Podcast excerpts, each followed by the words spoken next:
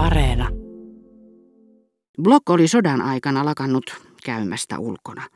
Hän ei enää seurustellut entisissä piireissään, joissa hänen roolinsa olikin ollut surkea, mutta toisaalta hän julkaisi edelleen teoksiaan, joiden absurdista saivartelusta yritin nyt saada selkävoiton, jotta en joutuisi sen liekaan.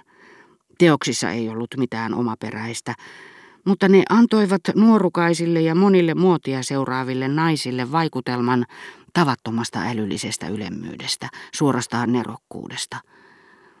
Tehtyään täydellisen pesäeron entiseen seuraelämäänsä ja siirryttyään uuteen elämänvaiheeseen Block esiintyi nyt näissä uudistuneissa piireissä kunnioitettuna ja kunniakkaana suurmiehenä.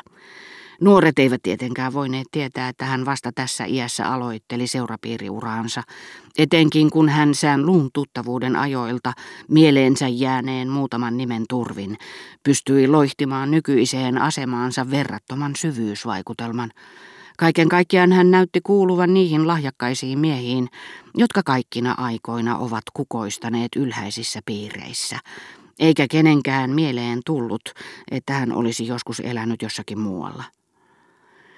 Vanhempi väki vakuutti, että piireissä oli kaikki muuttunut ja että niihin hyväksyttiin henkilöitä, joita ei ikinä heidän aikoinaan olisi otettu vastaan, mikä kuten sanottua sekä piti paikkansa että ei pitänyt paikkaansa.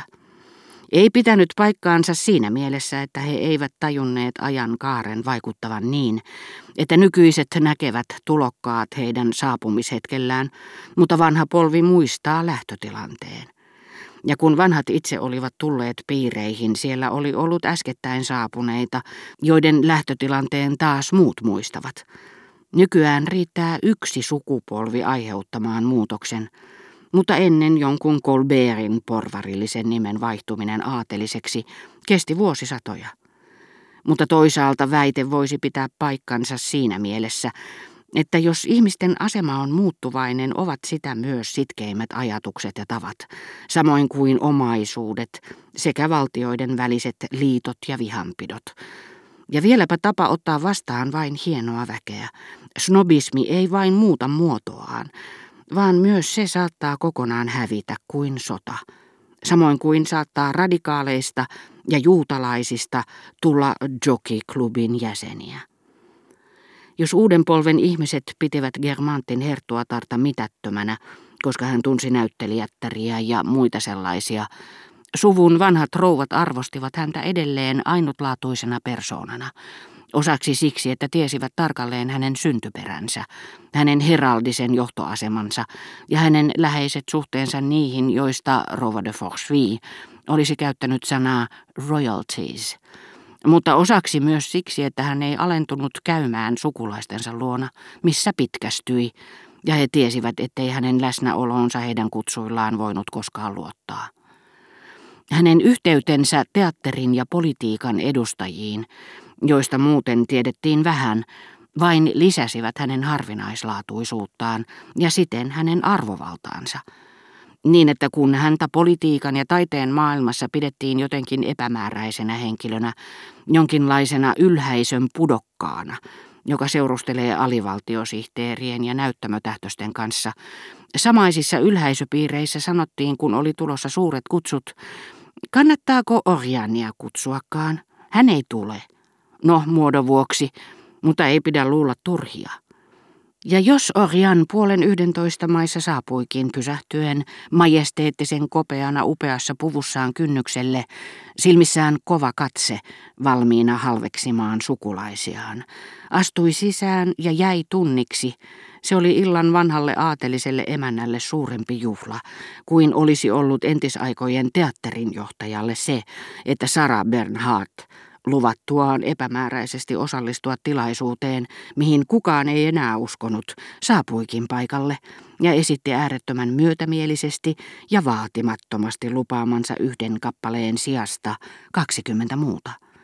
Tämä Orjan, jolle hallitusvirkamiehet puhuivat alentuvaan sävyyn, ja joka silti halusi, sillä äly maailmaa kuljettaa, tuntea heitä lisää, nosti läsnäolollaan leskiarmon illalliskutsut, joilla sentään oli äärettömän tyylikkäitä rouvia, saman seasonin, niin kuin Rova de Forsvi olisi taas sanonut, kaikkien muiden kutsujen yläpuolelle, niiden kutsujen, joille Orjan ei olisi vaivautunut edes menemään. Lopetettuani keskustelun Germantin ruhtinaan kanssa, Block tarttui minua käsipuolesta ja esitteli minut nuorelle naiselle, joka oli kuullut minusta paljon Germantin herttuattarelta ja joka oli yksi kutsujen tyylikkäimmistä naisista. Hänen nimensä oli minulle täysin outo, ja hänelle taas Germantin suvun jäsenet tuntemattomia, sillä hän kysyi eräältä amerikkalaisrouvalta, miksi Gilbert de Saint-Loup näytti olevan niin läheisissä väleissä koko loistelijaan seurapiirin kanssa. Tällä amerikkalaisrouvalla oli puolisonaan Kreivi de Farcy, jotenkin sukua Forsvillelle, joka edusti hänelle kaikkein ylhäisintä aatelistoa. Niinpä Amerikatar vastasikin aivan luontevasti, kai siksi, että hän on syntyään Forsvi. Sen ylemmäs ei voi päästä. Vaikka Rova de Farcy luuli naivisti, että Forsvi oli sään luuta ylhäisempi, hän sentään tiesi, kuka viimeksi mainittu oli. Mutta Blokin ja Germantin herttuattaren ihastuttavalla ystävättärellä ei ollut asiasta aavistustakaan, joten ajattelemattomaan tapaansa ja hyvässä uskossa hän vastasi nuorelle tytölle, joka kysyi, miten Rova de Saint-Loup oli sukua palatsin isännälle, Germantin ruhtinaalle, Forsvillien kautta. Ja sen vastauksen tyttö ilmoitti eteenpäin yhdelle ystävättärelleen kuin ikiaikaisen tiedon ainakin.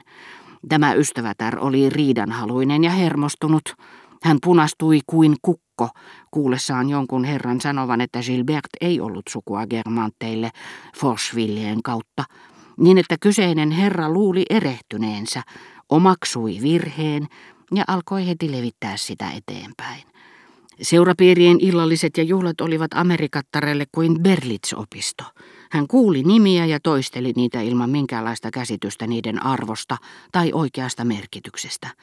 Joku kysyi, oliko Gilbert perinyt Tanson Villen isältään, herra de Forchevilleltä, ja hänelle selitettiin, että ei suinkaan, vaan Ville oli hänen aviomiehensä suvun maita Germanttien naapurissa ja kuulunut Rouva de Marsantille, mutta se oli ollut raskaasti kiinnitetty, joten Gilbert oli lunastanut sen myötäjäisillään. Ja lopulta muisteltuaan, miten Swan oli Saganien ja Mushin ystävä, muuan vanhan kaartin vanhus selitti, kun Blockin amerikkalainen ystävätar oli kysynyt, miten minä olin Swanniin tutustunut, että olin tavannut tämän Rova de Germantin luona, aavistamatta, että minulle hän oli ennen kaikkea naapurini maalla ja isoisäni nuori ystävä.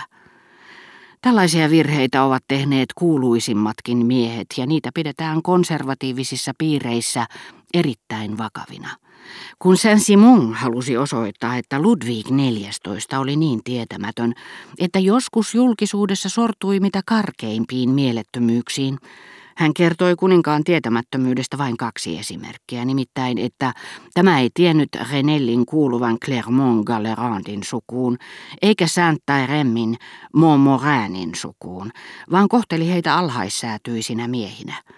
Ainakin Saint-Teremmin puolesta voimme lohduttautua tiedolla, että kuningas ei kuollut väärässä luulossa, sillä häntä valisti kovin myöhään herra de la Rochefoucauld. Ja vielä, Saint-Simon lisää hivenen säälivästi, hänelle jouduttiin selittämään, mitä nuo suvut olivat, sillä niiden nimet eivät sanoneet hänelle mitään.